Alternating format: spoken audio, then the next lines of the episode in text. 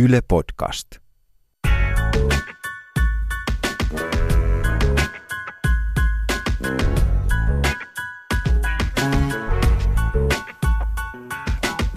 Sex and drugs and rock and roll.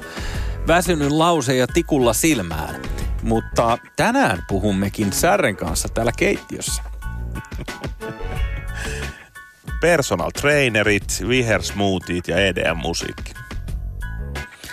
No toi nyt on aika, aika kiiltokuvallista. Nämä dominoi stadioneita tällä hetkellä. Joo, mutta on se ehkä osaltaan tottakin. Mutta tästähän tässä on kysymys. Siis Sex and Drugs and Rock and Roll, joka ö, terminä, niin tiesitkö sitä, että mä luin jostain, että se on terminä siis nykyaikainen versio tai sodan jälkeinen versio tälle vanhalle letkautukselle Wine, Women ja Song. Mhm. Onko kuullut tällaista? Nyt mä kuulen sen. No niin, nyt sä kuulet. Ja mäkin kuulin sen tosi just äsken, kun mä sitä katoin. Mutta mut, niin kun, että on vanha sanaparsi, mikä on kiertänyt ja sitä on sitten niin hippiaikaan ruuvattu vähän uuteen uskoon. Että se on tällainen sex and drugs and rock and roll, joka on vähän niin vaarallisempi versio. Laitettu sitä vahvistinta enemmän sinne kympin suuntaan. Miksi tämä kaikki kuulostaa mulle niin utopialta? Sex and drugs and rock and roll. Se johtuu ehkä siitä, että ajat on todellakin muuttunut. näitä vanhoja staroja, jotka ovat sitä harrastaneet silloin joskus 80-luvulla, niin kun on puhunut vaikka he, jonkun Slashin kanssa, jo, jolla on sydämen tahdistin, ja hänkin sanoi, että kaikki, kaikki on sober, ja jos ei ole, niin häntä lainatakseni putting the pieces together, koska on vähän niin kuin pakko. Mutta jos haluaa duunia tehdä, niin ei ole kyllä, en mä usko, että kellä on varaa sekoilla. Oli se sitten vanhoja starvoja tai, tai jos itse kuvittelet 2018 menemässä katsoa jotain nuorta bändiä keikalle, niin että ne on täysin soseessa siellä, niin kyllähän se on sanomattakin selvää, että se ei kauhean pitkälle kanna se tie. Also Spracht, Jussi 69 joka tietää, mistä puhuu. Mutta jos me mennään ihan särre ekana siihen äh, Sex and Drugs and Rock and Roll ja sen, sen niin kuin sekoilun arkkityyppisimpään asiaan, niin ehkä meidän puhuttava The Whosta, äh, Rock and Roll Orkesterista, jossa oli Keith Moon aikanaan rumpalina ja hän oli tällainen niin kuin, ehkä nykyisin hän saisi ADHD-diagnoosin, mutta hän ehdottomasti oli tällaisen niin kuin hotellihuoneen hajottamisen äh, uranuurtajia siis Keith Moon mullekin tuttu lehtijutuista ja just siitä stereotyyppisestä imakostaan, että hän oli se, joka pani paikat ns. Basaks. No tässä on yksi esimerkki Keith Moonista.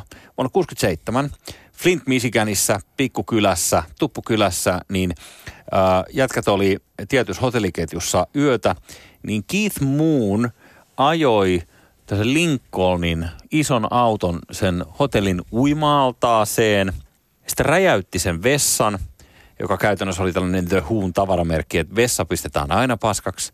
Ja, ja sitten hän aloitti tällaisen kakkusodan vielä ihmisten välillä yhden illan aikana. Ja sen jälkeen bändi sai porttarin kaikkiin tämän kyseisen hotelliketjun paikkoihin, minne ikinä menikään. Niin tämä on sellainen ehkä uraurtava asia, että mä luulen, että kaikilla punkkareilla sen jälkeen ja tukkahevibändeillä, mitä tuli, niin, niin ne, ne niin tietyllä tavalla tähän Keith Moonin tapaan sekoilla – ehkä, ehkä perusti sen. Siis ihan käsittämätöntä ajatella artistina nykypäivänä, että joku tekisi puoliikaan noista jutuista.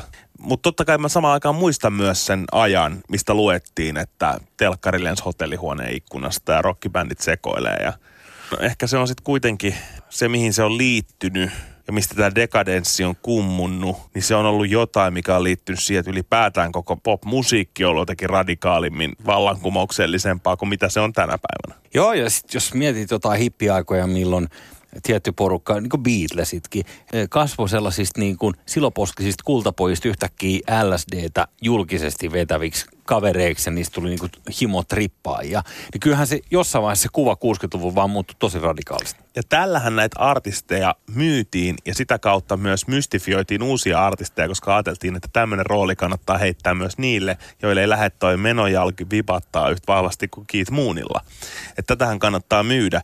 Niin kyllä on ajat muuttunut, koska itsekin tämmöisenä indie-levylafkan pyörittäjänä nykyään niin joutuu oikein miettimään, että nyt kun mä laitan uuden Ville Valoton artistin ulos, jonka biisin nimi on Narkkareita, että lähteekö tämä kuin hyvin jengin korviin. Mulla ei ollut mitään epäilystä siitä musiikista, eikä siitä hahmosta ja persoonasta, mutta se vaan, että se aihepiiri oli tähän zeitgeistiin jotenkin liian raju.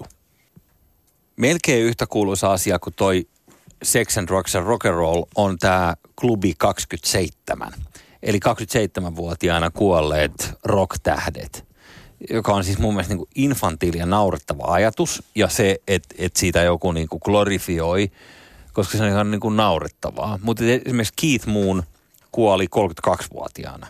Niin sehän on todiste vaan siitä, että jos ajatellaan niin kuin näitä, näitä hahmoja, jotka on kuollut 27-vuotiaana, vaikka Amy Winehouse viimeisenä, on se niin kuin säälittävää, että, että jos sun veto on tota luokkaa, että, että 27-vuotiaana sut pannaan niinku boksiin sen takia, että sä, sä oot vaan niinku kiskonut kaikkea rojuu niin paljon kuin lähtee. Niin on, niinku, se on vaan niinku tosi, en, en, en, mä en niinku koe siinä mitään makeeta. Joo, ajat on muuttunut. Ja jopa ne ihmiset, joita ei ole pantu boksiin, joilla on käynyt siinä mielessä parempi mäihä, niin otetaan vaikka Johnny Depp, josta oli iso juttu nyt, että tyyppi on veloissa. Ja häntä kuvailee haastattelija Rolling Stone-lehdessä aika tarkkasanaisesti, että miten tylsältä kuulostaa se, kun viittäkymppiä vetävä äijä Joo. vetää samanlaista juttua kuin 20-vuotiaana. Että jos se jää päälle se sex and drugs and rock and roll, niin se on myös ikäsidonnainen juttu osittain. Jos Miksi se... muuten Johnny Depp on joutunut tuohon, että siitä kirjoitetaan nykyään vähän niin kuin, että sitä nälvitään joka paikassa? Se on vissi ottanut vähän liikaa velkaa ihmiset ei tykkää siitä, kun joku on velkaa. Se on niin kuin, se ei enää, se, se niin kuin, silloin julkisetkin naulataan alas, että jos velkaantuu, niin sit saa niin kuin lyödä. Joo. Lyödä lyötyä. Joo, ja sitten ilmeisesti tosiaan on jäänyt joku, joku 20 forever-vaihe päälle. Et. Niin, Joo. mä vähän ymmärrän, että silloin kun ei myöskään ole hirveätä tarvetta kehittää itseään millään tavalla, niin silloin se saattaa, saattaa ilmeisesti jäädä. Mutta lähinnä esimerkkinä siitä, että Johnny Depp kuitenkin myös kuuluu tämmöiseen sex and drugs and rock and roll sukupolveen, jos näin voi sanoa. Joo, ja äh, Amy Winehouse, mä en tiedä näit se Dokkarin tämän Amy, Amy Dokkarin. Mikä on tuli. nähnyt Amy Dokkarin. Joo, se kohta, missä Amy ei suostu omaa tuittupäisyyttään ja sekotiloistaan, niin kuin hän ei pääse siihen vaiheeseen, että hän voisi laulaa sille yleisölle. On nyt kuullut muuten, meillä on pullot auki studiossa, niin tota, en mä tiedä mitä mä koen. Ehkä niin myötä häpeätä tai jotain tietysti sellaista, että et sulla on tyyppi, joka on tullut paikalle, sinne tullut yleisöä tuhat päin, ja ne odottaa, että se artisti voisi laulaa, niin se on niin kamoissa niin sekaisin, että se ei pysty siihen tämmöiseksi urheilijan näköiseksi tyypiksi, niin mä oon myös vähän rappioromantikko, koska mun mielestä siinä on myös hienoa, että artistit myös ilmentää sitä inhimillistä puolta. Mun mielestä se on ihan hirveän vakavaa, että ihmiset laitetaan boksiin niin kuin se tälleen karusti kuvailit. Mutta mut, mut se, että ihan, ihan totta, että eihän ne artistit ole mitään kiiltokuva-ihmisiä. Että nehän niinku aika korkealla tasolla joutuu omaa ruumistaan ja henkistä psyykettään rääkkäämään tuolla. Tota, Sinkkoselle Lappeenrannan keskussairaalaan sellaisia terveisiä, että et menettänyt mitään, paskat bileet ja helvetin rumanäköisiä akkoja. Ja näin joskus takavuosina kotiteollisuus Emma Gaalassa saadessaan palkintoa. Nyt kun tätä kuuntelee, eka asia mikä tulee mieleen on toi, että yleisö hurraa sille, että joku rokkari sanoo vähän pienet pierossa, että rumanäköisiä jakkoja. Ei tulisi uploadeja tänä päivänä. No ei. Ei varmaan ei. tulisi. Kuulostaa pahalta. ei, ei todella tulisi. Ja sitten tossakin, että siinä on kaksi asiaa. Että toinen on tietysti tällainen niin kuin sovinistinen kielenkäyttö ja sitten totaalinen sopimattomuus tähän tilanteeseen. Ja sitten toinen on se, että sä oot pikkasen soseessa, niin sitäkään ei välttämättä kukaan, kukaan tykkäisi. Koska tuohon aikaan, että jos sä mietit vaikka hynystä, niin se oli käynyt sammumassa kuitenkin jossain TV-yötsätissäkin tuossa välissä. Mä muistan, että mä katsoin itsekin sitä huulipyörää, että mitä se tekee tuolla. Ja joo, että meneepä hurjaksi niin kuin touhu. Tästä on tultu aika pitkälle. Eli 2000-luvulla on vielä voinut olla tämmöinen kielenkäyttö, mutta jo silloin voidaan ajatella, että ehkä tämmöinen isoin The Whosta ja näistä kummunnu buumi tähän dekadenssiin oli ohi, koska tossakaan toi ei ihan toiminut toi anarkia Ei. Ja sitten taulutelkkari leijailee niin typerän näköisesti alas ikkunasta, että se ei enää mäsädä edes kunnolla siihen kadulle, niin sekin on tietysti tässä vähän ongelma. Niin se on vähän niin kuin frisbee, että sille ei enää sitä voi heitellä, että se, ei, se hotellihuoneesta se putki, kuvaputkitelkkari, kun se lentää sieltä. Joo. Niin se on ihan erilainen siinä on, moment, siinä on momentumia, sanotaan, kun se putoaa sieltä ikkunasta. Se on kyllä ihan totta. Mut et, ja sitten on vielä yksi pointti, on se, että jos sä tuut johonkin formaattiin, viihdeformaattiin niin kuin gaala on sisälle ja alat arvostelemaan sen sisältä sitä itse niin kuin gaalaa, missä ollaan, niin herää kysymys, mitä helvetti teet sieltä, tuu pois sieltä. Ei sitä kuulu kritisoida sen sisältä, vaan jossain ihan toisessa yhteydessä sitten. Aivan.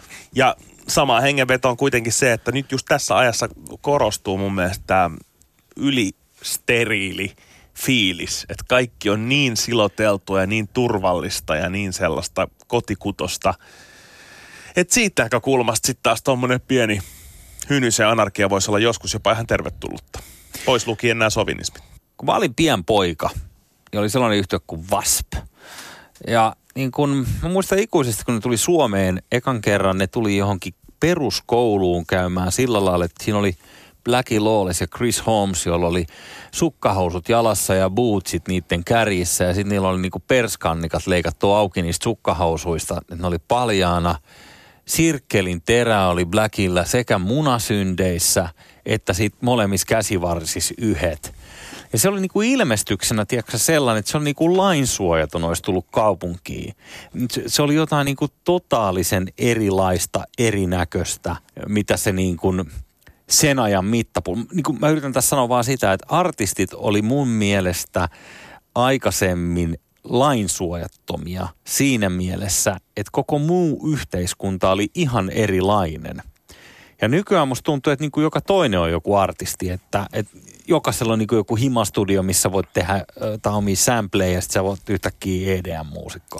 Ja 90-luvulla oli kuule vielä 80-luvulta lähtenyt gangsterrap ja vaikka mitä, että onhan sitä tämmöistä, että tuntuu, että artistit oli enemmän jostain luvattomasta aseen hallussapidosta silloin otsikoissa Jenkeissä. Nyt tuntuu olevan enemmän se, että ahaa, kappa Santti Tuisku ryhtyy personal traineriksi.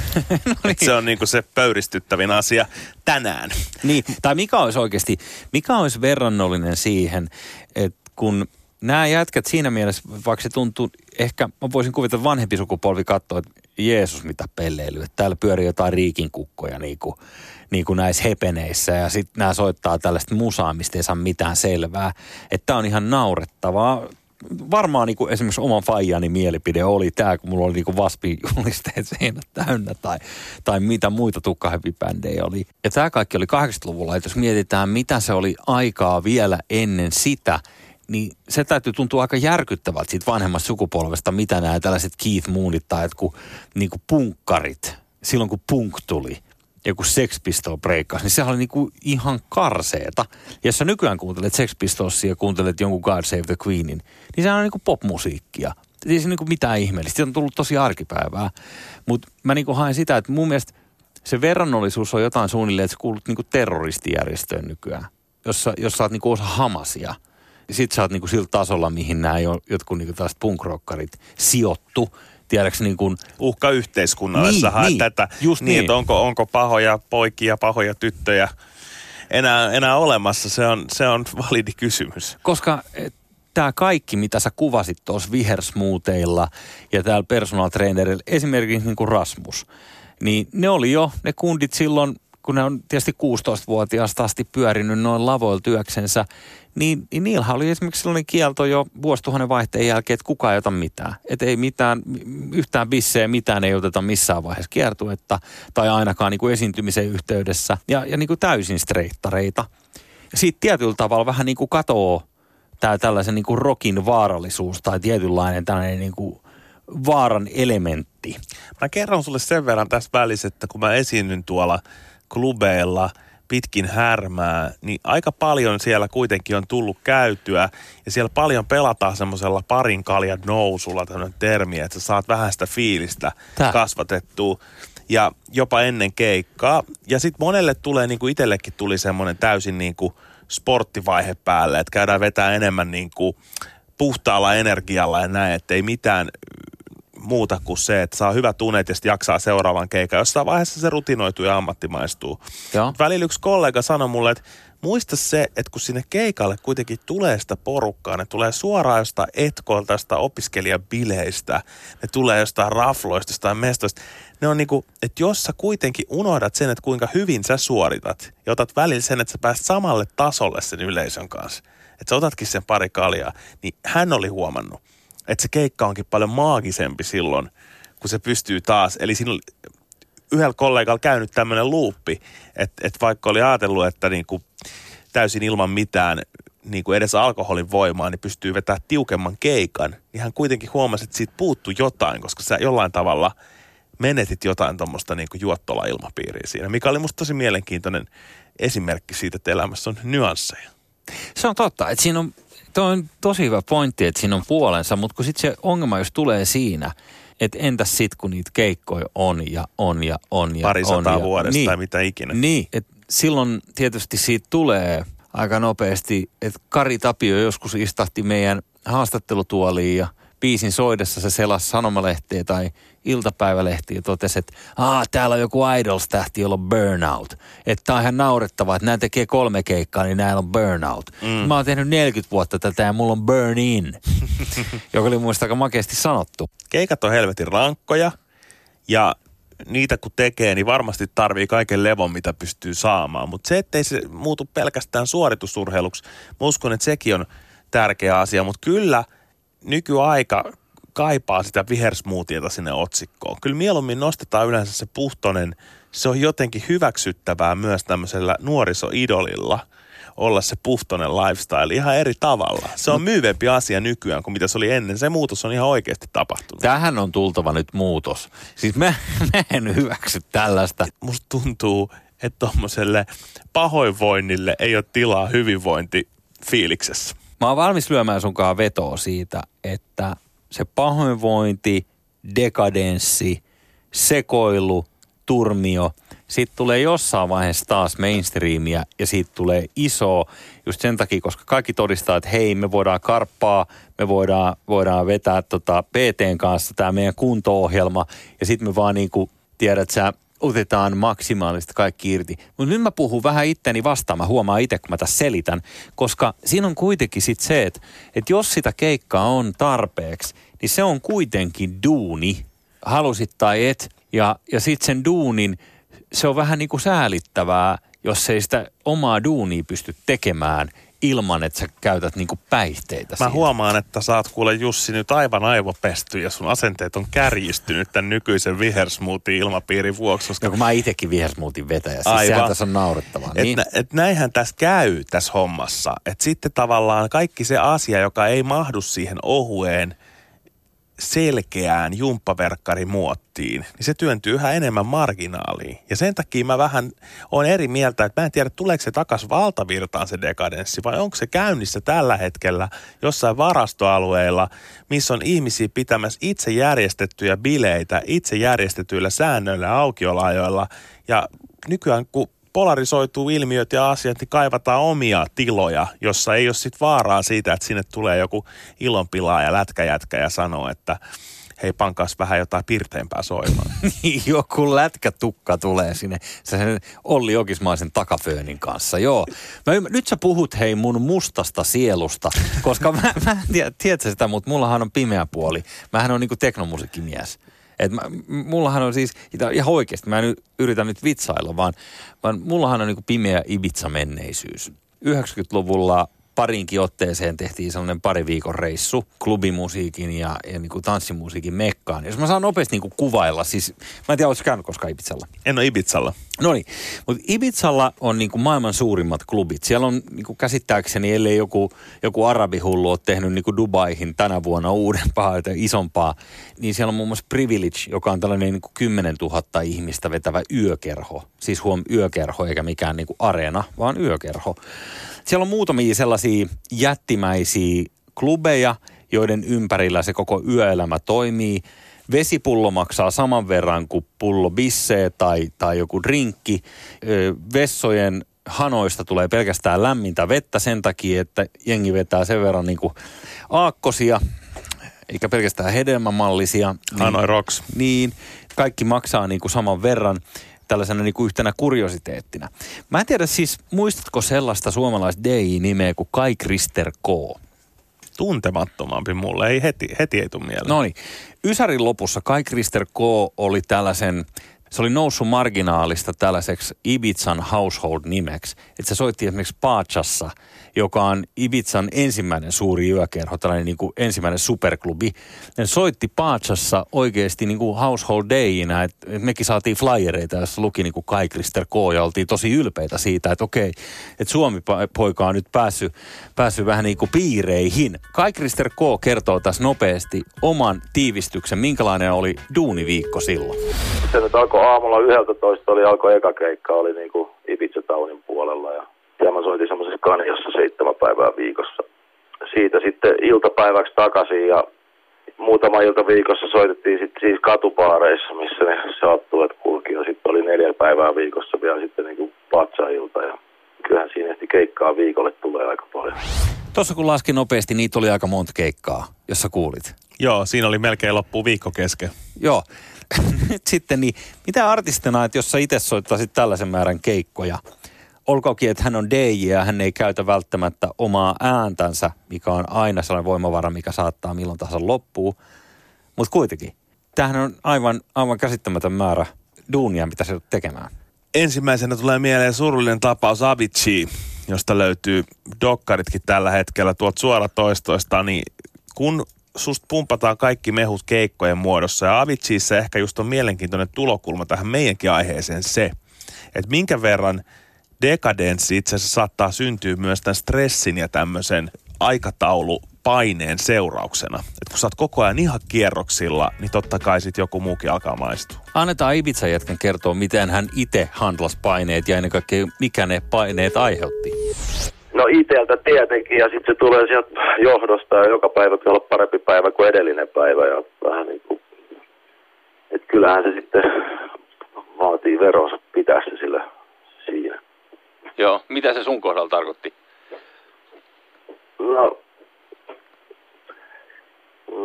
mitä, mitä se nyt mun kohdalla, kohdalla tarkoitti? Vähän liian pitkiä öitä ja liian vähän unta ja jatkoille lähdettiin joka päivä melkein. Ei kai sitä osaa suoraan nukkua mennä kotiin mennessä. Toi on muuten totta. Nukkuminen on ihan ilman mitään tämmöisiä, sanotaanko apuvälineitä, niin myös ihan mahdoton keikan jälkeen.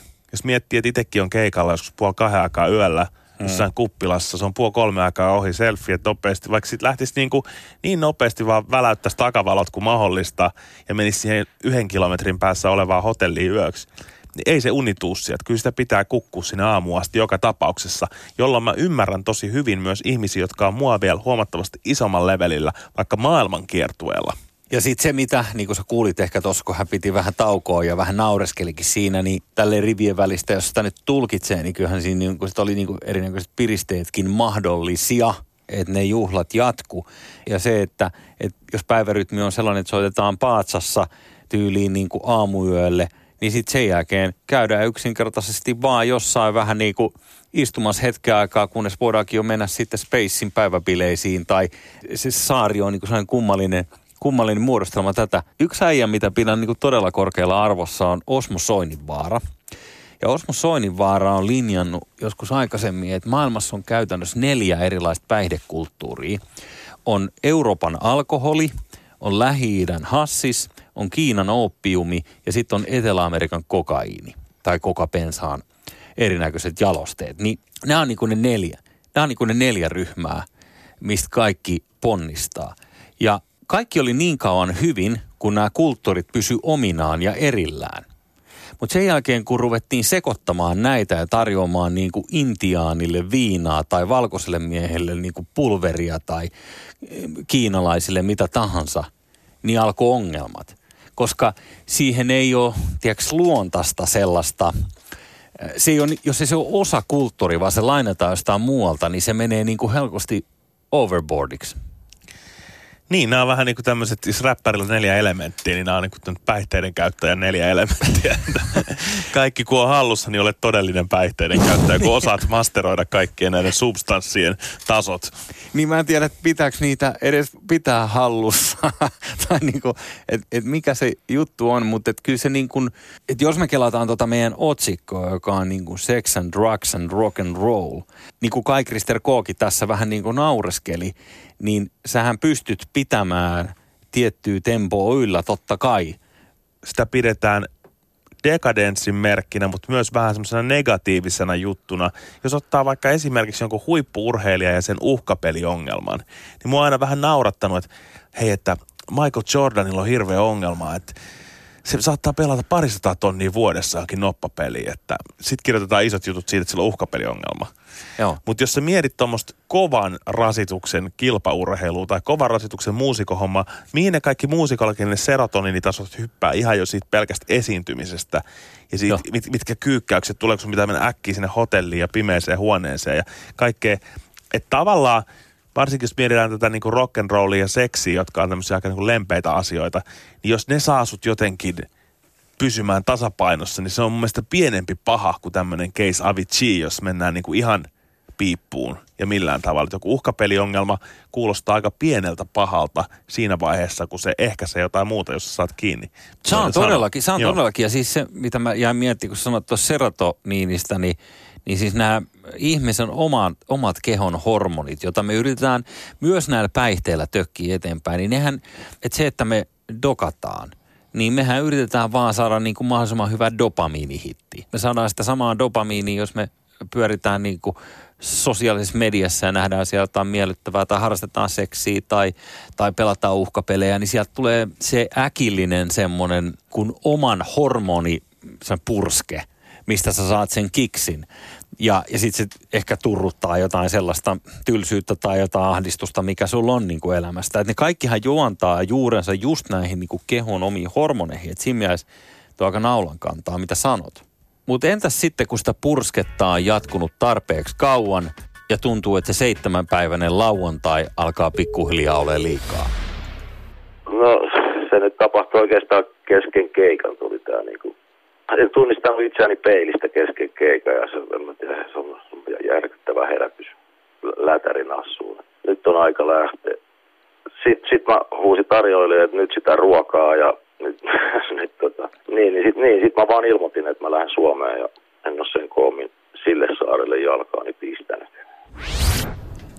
Onhan tämä HC, mutta tietyllä tavalla onnellinen loppu, että sä pääset siitä noin eroon. Sä pääset siitä pois ja kävelet omin jaloin pois. Tiedostat, että tämä on liikaa ja menee ulos ja tällä hetkellä fokusoidaan johonkin muuhun, niin sehän on olosuhteet huomioon ottaen tosi terve lopputulos. Tämä Kai Krister Koon tapaus, jos sitä vertaa – tähän alkuperäiseen Keith Mooniin ja tähän sex and drugs and rock and roll hommaan, niin tietyllä tavalla siinähän ei ihailtu, niin kuin, että DJ on jotenkin sekasin tai DJ on itsetuhoinen tai DJ on jotain. Tällainen rockiin kuuluva pahapoikamaisuus on kuitenkin sitten ehkä eri laji. Sitä vähän ihailtiin, jopa glorifioitiin silloin joskus 40 vuotta sitten. Mutta tota, sitten joku 80-luku nämä, mistä aina puhutaan, niin silloin ihmiset, noi, ainakin nuo isot starbat teki ihan oikeasti tosi paljon rahaa. Eikä niiden tarvinnut huolehtia mistään, kun oli levyyhtiöt, joilla meni tosi isosti ja rahaa kaadettiin vaan ovesta sisään. Kun nyt taas musiikkibisnes on mennyt siihen, että levyyhtiöissä ei ole enää kuin yksi ihminen töissä, kun niillä ei ole varaa eikä kellä ole fyrkkaa. Ja se on aika lailla artisti itse, joka pitää joutuu pitämään niitä naruja käsissä, että homma toimii.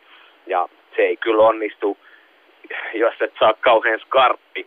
Plus, että sekin, että mitä nyt taas mä puhun levyteollisuudesta, niin se on tarkoittanut sitä, kun levyjä ei myydä. Kaikkien pitää olla jatkuvasti rundilla. Kilpailu on tosi kovaa ja sun on oltava jo, jollain asteella parempi kuin se toinen, että jengi ostaa lippuja sinne keikalle, eikä kukaan halua nähdä semmoista paskat housussa oleva artisti, joka ei kykene esiintyä. Jussi Kuusisilta aika timanttisesti mun mielestä ilmaistu tässä, että siinä on kuitenkin tämä kilpailu. Ja mun mielestä se kilpailu on se syy, miksi tästä on pitkälti luovuttu. Tai se kilpailu yksi ja sitten toinen on se, että jokaisella on niin kuin massamedia taskussaan, joka pystyy kuvata sen kaiken ja sen jälkeen se on ympäri maailmaa tiedossa, kun minkälainen niin sekoilija pelle sä oot. Mun mielestä on tosi kiinnostava pointti toi rahan loppuminen musiikkiteollisuudessa. Mä uskon, että sillä on suora vaikutus. Mä aiemmin epäilin, että sillä on enemmän yhteys tuohon someen ja siihen, että mystiikka puuttuu nyt, kun ei enää voida olla niin kuin kameroiden peitossa, että kaikki nähdään ja ihmiset, myös ne mystifioidut tyypit onkin tavallisia tyyppejä. Tähän mä uskoin pitkään, mutta toisaalta mä muutin aika radikaalisti mielipidettä, koska mä tajusin, että yhä on olemassa niitä maagisia tyyppejä. Kun sä tapaat, sä vaan tajut, että tämä on ihan sairaan vetovoimainen artisti, tämä on todella valovoimainen näyttelijä tai mitä vaan. Se magia on yhä olemassa ja se ei lähde siitä mihinkään, vaikka kamerat kuvais koko ajan. Ei, venas vähän. Mä oon tosta eri mieltä koska tuossa on sellainen kääntöpuoli tuolle kaikille, mitä sanot, että monta kertaa sellaiset, jotka on aivan maagisia siinä, sanotaan vaikka stand-up-koomikko, jos otetaan jotain muuta kuin niinku muusikot väliin, niin puhutaan stand-up-koomikosta, niin se voi olla tosi rajoittunutta, miten se kommunikoi niinku arkisesti muuten ympärilleen, tai se, se voi olla niinku erittäin niinku jopa introvertti ihminen. Ja sitten kun sä paat sen lavalle – niin se vaan jotenkin suorittaa sen. Siis se on jotenkin hämmentävää. Mutta on tosi vähän sellaisia tyyppejä, että sä, kun jokaisen meillä on kaveripiirissä se, se ihan killeri äijä, että kun istutaan johonkin baarin nurkkaan ja se pääsee siihen hyvään, tiiäks, lauantai-moodiin ja silloin ne kaverit siinä ympärillä, se on, se on ihan pitelemätön tarinaiskiä, ihan mieletön. Mutta sitten kun sä laitat sen saman tyypin tiistaina yhdeltoista – okei, mä lasken tästä kymmenestä alas ja sitten rupeat vaan tälle kameralle murjoittaa selvinpäin sitä samaa juttua, niin se ei synny yhtään. Niin mun mielestä on vähän niin kuin sillä että, että totta kai on sellaisia luonnonlahjakkuuksia, jotka pystyy koko ajan niin keekoilemaan ympäri. Niin mun mielestä esimerkiksi Reino Nurdin on vaan ihan mieletön seurattavaa tälleen livenä, kun se karakteri tulee johonkin. Se on, se on sellainen niin kuin pyörämyrsky, joka tulee paikalle. Ja sitä on niin kuin ällistyttävä seurata. Mutta mut niin ne on aika harvassa – viihdebisneksessä myös ne tyypit, jotka on niin kuin jotenkin ihan mielettömiä koko ajan. Aivan, mutta se tavallaan just todistat tuossa sen, että on olemassa Reino Durdinin kaltaisia hahmoja, joita, jotka niin kuin penetroi sen kameran linssin pelkällä karismallaan. Se on totta, mutta mä sanon vaan, että yhtä Reino Nudini kohtaan tosi paljon lahjakkaita artisteja, jotka pystyy lunastaa siinä omassa leipälajissaan joku näyttelijä, kun kamera laitetaan käyntiin, niin se pystyy olemaan niin kuin ihan mieletön – jos me sitten kuvataan kuitenkin sitä niin kuin Instagram-diaria, niin, niin eipä se nyt vaikuta miltään ihmeelliseltä. Se voi olla, mutta toi ei kuitenkaan selitä sitä, että minkä takia sex and drugs and rock and roll on muuttunut EDM-soinnuiksi ja vihersmoothieiksi. Toi ei vielä niin kuin tyhjentävästi selitä. Sitä Joo. mä tässä alleviivaan, että mun mielestä, mun mielestä ehdottomasti sen on oltava enemmän kiinni tuosta Jussi 69 puhumasta rahan loppumisesta silloin varmaan joku selkeä yhteys siihen, että ihmisten on pakko kilpailla kovempaa. Joo, mutta se on totta. Hanoiroksi ja Himin ja myöhemmin sitten Rasmuksenkin manageri Seppo Westerinen joskus sitä manaili. Et silloin kun oli Hanoiroksin kanssa liikenteessä 80-luvulla, niin mediapäivä oli tyyli sellainen, että tuli kolme lehteä ja sitten tuli yksi TV-kamera paikalle ja sitten tehtiin mediaa, pressipäivää otettiin rennosti ja näin. Nykyään ei pelkästään se, että niitä bändejä on niin kuin miljoona – kilpailemassa siitä, siitä niin kuin Hanoiroksin paikasta, mutta niitä medioita, joille pitää suoltaa tätä tarinaa ja tätä kaikkea on niin kuin käsittämättömän paljon enemmän. Se tarkoittaa sitä, että se bändi ei enää selviä niin helpolle, että se antaa vaan kolme haastista ja sitten kaikki puhuu niistä kolmesta haastattelusta sen jälkeen, vaan sun pitää tehdä käsittämättömän määrä duunia. Ja tämä on se ongelma, että mäkin vetäisin ehkä mieluummin lonkkaa, että jos voisi tehdä niinku yhden tällaisen podcast-jakson esimerkiksi niinku niin. kuukaudessa ja sitten sit, sit lopuaikaa niin kiskoa tota märkää jossain, niin, niin olisihan se niinku aika makeet elämää. Et siinä mielessä, mä uskon tohon, mitä, mitä sä itse sanot, että toi on toi rahan loppuminen, niin se on samalla myös ajan loppuminen – ja, ja sitten sen, niin kuin sen vetelehtimisen loppuminen, että se ei enää riitä, sun pitää juosta kovempaa ja suorittaa, jos sä haluat, että sun ääni kuuluu. Tosi hyvin niin kuin ilmasto. Kyllä, kyllä Jusa on hei näköjään miettinyt näitä juttuja. Niillä pitkillä juoksulenkeillä, kun sekin vetää niitä jotain 20 kilometrin lenkkejä ja sen jälkeen niin kuin venyttelee jotain jooga-asentoi. Ja jos on soittanut bändissä 30 vuotta, niin sitten alkaa varmaan vähän nämä lainalaisuudet käymään selviksi, että mitä tarvii tehdä. Joo. Mutta nyt kun me tässä puhutaan, sä oot varmaan huomannut, että meillä on puhuttu oikeastaan niin yhdestä asiasta vielä ollenkaan. Me puhutaan tästä rappiosta, me ollaan puhuttu huumausaineista, me ollaan puhuttu keiton vetämisestä, me ollaan puhuttu itsetuhoisesta käytöksestä, mutta yksi asia tässä otsikossa on se, mihin meillä on vielä oikein puututtu. Ja se on seksi.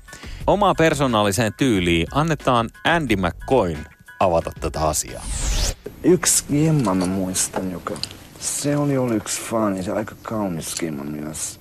Alkoi juoksen Samin perässä ympäri Suomea. Sitten tämä gemma tuli uskoon. Joku ihmekultti. Mä tiedä, onko ne Jehova tai joku sellainen. Se luuli, että jee, Jumala tarko- oli tarkoittanut, että se syntyi Samin vaimoksi. Mä muistan, että Sami heitti hotellihuoneesta ulos, koska se oli jotenkin päässyt niin sen huoneisiin ennen kuin se oli tullut sinne. Saanut jotenkin sen informaation, mi- missä huoneessa se on. Ja mä muistan kerran, se repi sen fleras pitkin ulos sieltä. Ja tää Gimalto alkoi ilmestyä ympäri maailmaa. Mä muistan Sami skitsati täysin. Me kelattiin, että jos tämä Kiima todella luulee, että Jumala ne on kimpassa, niin se huomaa, että Samille ei ole mitään aikomusta. Mä uskon, että sillä oli yksi yö tämän Kiman kanssa. Se oli joku ennen gruppi. Että... Mutta onhan se päivän selvä, että jos sulla on nuoria miehiä, tässä tapauksessa miehiä, plus ehkä Janis Joplin voidaan lukea myös siihen, joka käytti miehiä niin kuin miehet käyttävät naisia, niin hän käytti, hän käytti miehiä, mutta mut niin kuin ne on aika harvassa. Et yleensä se on niin, kuin niin päin, että jostain syystä nuoria miehiä kiinnostaa näyttävien naisten seura. Mä en tiedä, onko ne niin kuin, mikä siinä on, mutta näin se vaan on. niin, mä en tiedä, mistä se johtuu, että näyttävät naiset kiinnostaa nuoria miehiä. Niin, se on Mut- mut se on joku mystinen, täytyy varmaan joku tutkimusapuraha hankkia ja lähteä selvittämään, mutta, mutta, mutta se, se, on, se on kuitenkin fakta, että kysehän ei ole pelkästään siitä, että näitä bändäreitä siellä keikoilla sitten joku päivä on, vaan kyse on siitä myös, että aika moni muusikon retku lähtee ylipäätään koko alalle sen takia, että nostaisi itsensä viehättäväksi naisten silmissä Niin, tai siis, että suomeksi sanottuna saisi pesää. Ja Niin. esimerkiksi Kiss yhtye, kun kaverit oli muuten kovin streittareita, mutta käsittääkseni tämä tapa saada naisia sillä lailla, että sulla on bändi, niin, niin oli, oli niinku tärkein motivaatio. Näin he on ainakin itse sitä Mutta nämä on kertonut. kaksi eri asiaa. Nämä on kaksi eri. Nyt sä puhut sellaisesta niin kuin naisten niin kuin massa, massahaalimisesta, tuommoisesta niin kuin gruupikulttuurin 80-luvun glam rockin tuommoisesta oikein niin kuin Joo, ja öky, ökypisteestä Totta. siinä showssa. Totta. Ja mä puhun siitä, niin kuin nyt mennään niin kuin kelataan johonkin lapsuuteen tai nuoruuteen näiden rokkarien kohdalla. Aa. Eli siihen, mistä itse asiassa oivaltavasti myöskin Sam Jaffa on puhunut, että monet, monet tyypit, jotka lähtee ylipäätään tuommoiselle rokkiin, niin ei, ei maailmassa ole sen takia niin paljon räppäreitä ja rokkareita, että ne olisi helvetin kiinnostuneet säveltaiteesta. Vaan niitä on sen takia olemassa, että se on yksi tapa päästä mukaan johonkin makeeseen juttuun. Jopa ne, jotka on nörttejä ja nörttää sitä musaa, niin ne lähtee siihen, että kun sä pääset tiettyyn statukseen, niin susta tulee vähän itsevarmempi ja viehättävämpi siellä niin kuin sun himoitsemasi sukupu- sukupuolen tota, silmissä. Mutta mun mielestä te kierrät tätä kuin kissa kuumapuorossa. Kuin? Se, no siis, sähän vedät tämän tällaiseen niin freudilaiseen la, lapsuus ei, ei, ei, kelaan. kun tässä on kaksi eri pointtia. Tässä toinen pointti on tämä groupihomma ja tämä sex-homma. Niin, että sä, Ja, ja tämä, että on sä niinku... haluat seksiä, mutta onko siinä, niinku, siis mun pointti on vaan se, että onko siinä hirveästi eroa, että haluat sä seksiä sen, sen kautta, että sä vaikutat voimakkaammalta ja että sä oot niinku joku alfa-uros, niin se on niinku yksi tapa saada naisia. Totta kai. Tai, tai Mut sitten, että se on niinku elävä pornoleffa, mitä Ope, teet. ope, ope. Okei. Ope. Miika siellä takarivissä. Yes. Niin tota, äh, kato, kun pointti on se, kun me puhutaan dekadenssista. Joo. Ja, ja mä, mä koitan korostaa sitä, että se dekadenssi ei vaan pöllähdä siellä keikkalavoilla niin kuin yhtäkkiä jostain tilanteesta, vaan se on joku, mihin moni on ihan tietoisesti halunnut siihen tilanteeseen. Eli se ei ole mikään yllättävä juttu, että täällä on tämmöinen seksin dekadenssi ilmassa, että tämmöinen mahdollisuus, että voi kun näitä groupinaisia vaan täällä pyörii vähän niin kuin tämä Joo. Andy McCoy tässä kyseisessä klipissä, niin, kuin, niin mä uskalla väittää, että myös Andyllä on ollut jo nuorempana jonkinlainen pyrkimys tuohon asemaan, missä se voi olla. Että se dekadenssi niin kuin tässä suhteessa vähän myös valitaan. Se on totta, sä oot oikeasti tuossa Kelassa ja se on varmaan viehättänyt niin kuin Andy kaltaista hahmoa pienestä pitäen, joo. Mutta mä yritän silti niin kuin saada susta selvää, että tarkoitat sä siis sitä, että toisille se seksi on niin kuin se pääteasema ja saada mahdollisimman paljon takahuoneeseen vaan niin kuin pyllistäjiä. Ja se on niin kuin numero yksi. Ja se toinen on se, että mä yhtäkkiä vaikutankin muiden silvissä, että mun status nousee niin, että vaikka ei mulla olisi välttämättä rahaa, niin kaikki haluaa silti maata mukaan. Ja tämän takia mä sanoin siitä Freudista, että kun Freudin niin läpäthän on niin kuin kärjistetysti se, että, että meillä on kaksi tarvetta, että meillä on ta- seksuaalinen tarve ja tarve olla tärkeä. Mm. Niin tämä sun esimerkissä tämä vaan, mm. että tarve olla tärkeä, niin, niin palvelee sitä sun seksuaaliviettiä. Artisteekin on niin kuin moneen eri vaunuun, että mekin tunnetaan henkilökohtaisella tasolla mm ihmisiä, joista mm. osa on sitä mieltä, että ne on niin pakkomielteisiä, että kun tulee joku joku uusi kimma tulee piireihin, että kun joku uusi daami tulee, niin se on saatava heti ensinnä jotenkin tähän niin omaan haaremiin. Mm. Ja sitten on taas sellaisia tyyppejä, jotka saattaa kutsua jonkun daamin jatkoille kotiin, ja sitten kun se daami vetää niin kuin viimeisen päälle, että sä niin kuin vermeet alas, että hei, tässä mä olisin, niin se sanoo sille tyyliin, että hei, puet takas päälle, että et, et, tää on nyt hirveän noloa, että voit sä lähteä pois.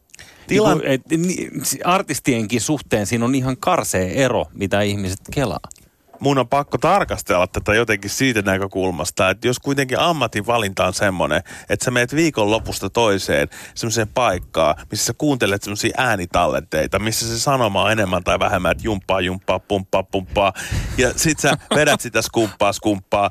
Ja sit sä oot siellä ja jotenkin siksi mä puhun navigoitumisesta, että sä kuitenkin oot jollain tavalla hakeutunut siihen, että tätä sä teet ja tämmöisessä ympäristössä sä esiinnyt ja oot, niin onhan se aika erikoista jotenkin ulkoistaa itsensä täysin tältä niin kuin seksin ja dekadenssin ajatukselta, että ei, ei, ei mulla ole mitään niin kuin osa-aikaa arpaa. Tämä on ihan oheistu juttu ja kaikki, mitä tässä ympärillä pyörii. Joo, tossa olet ihan oikees.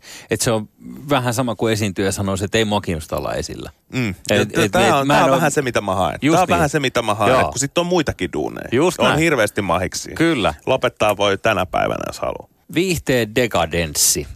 Turmio, hirvitys, moraalittomuus, kaikki tämä. Me kysyttiin aluksi, että onko sitä enää olemassa. Niin nyt kun me ollaan tästä jauhettu, Särre, mitä mieltä sä oot? Onko viihteessä enää pahoja poikia tai pahoja tyttöjä? pahoja transnaisia on varmasti, sen mä tiedän ihan omasta levyyhtiön rosterista, mutta muuten musta tuntuu, että toi niinku denssisana, niin se tuo melkein sen nuuskakiekon mieleen nykyään nykyään enemmän näitä jääkiekoja, tuommoisen vaasalaisen keikkapaikan kusilaari, joka on täynnä niitä tota, nuuskapusseja.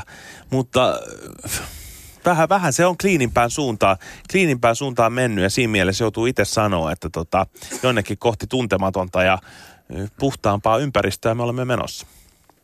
Saanko mä vastaa kanssa?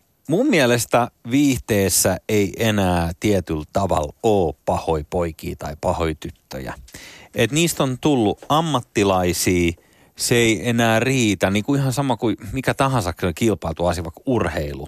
Jos katsot niin kuin tämän päivän futiksjunnu ja miten ammattimaista, miten kaikki ne tekee, että sit, sit on niin kuin aika kaukana sellainen semmoinen niin kuin pihapelin pelemäisyys, milloin niin kuin sillä pystyt ja dominoimaan maailmaa, kun sattuu olemaan pikkasen erilainen.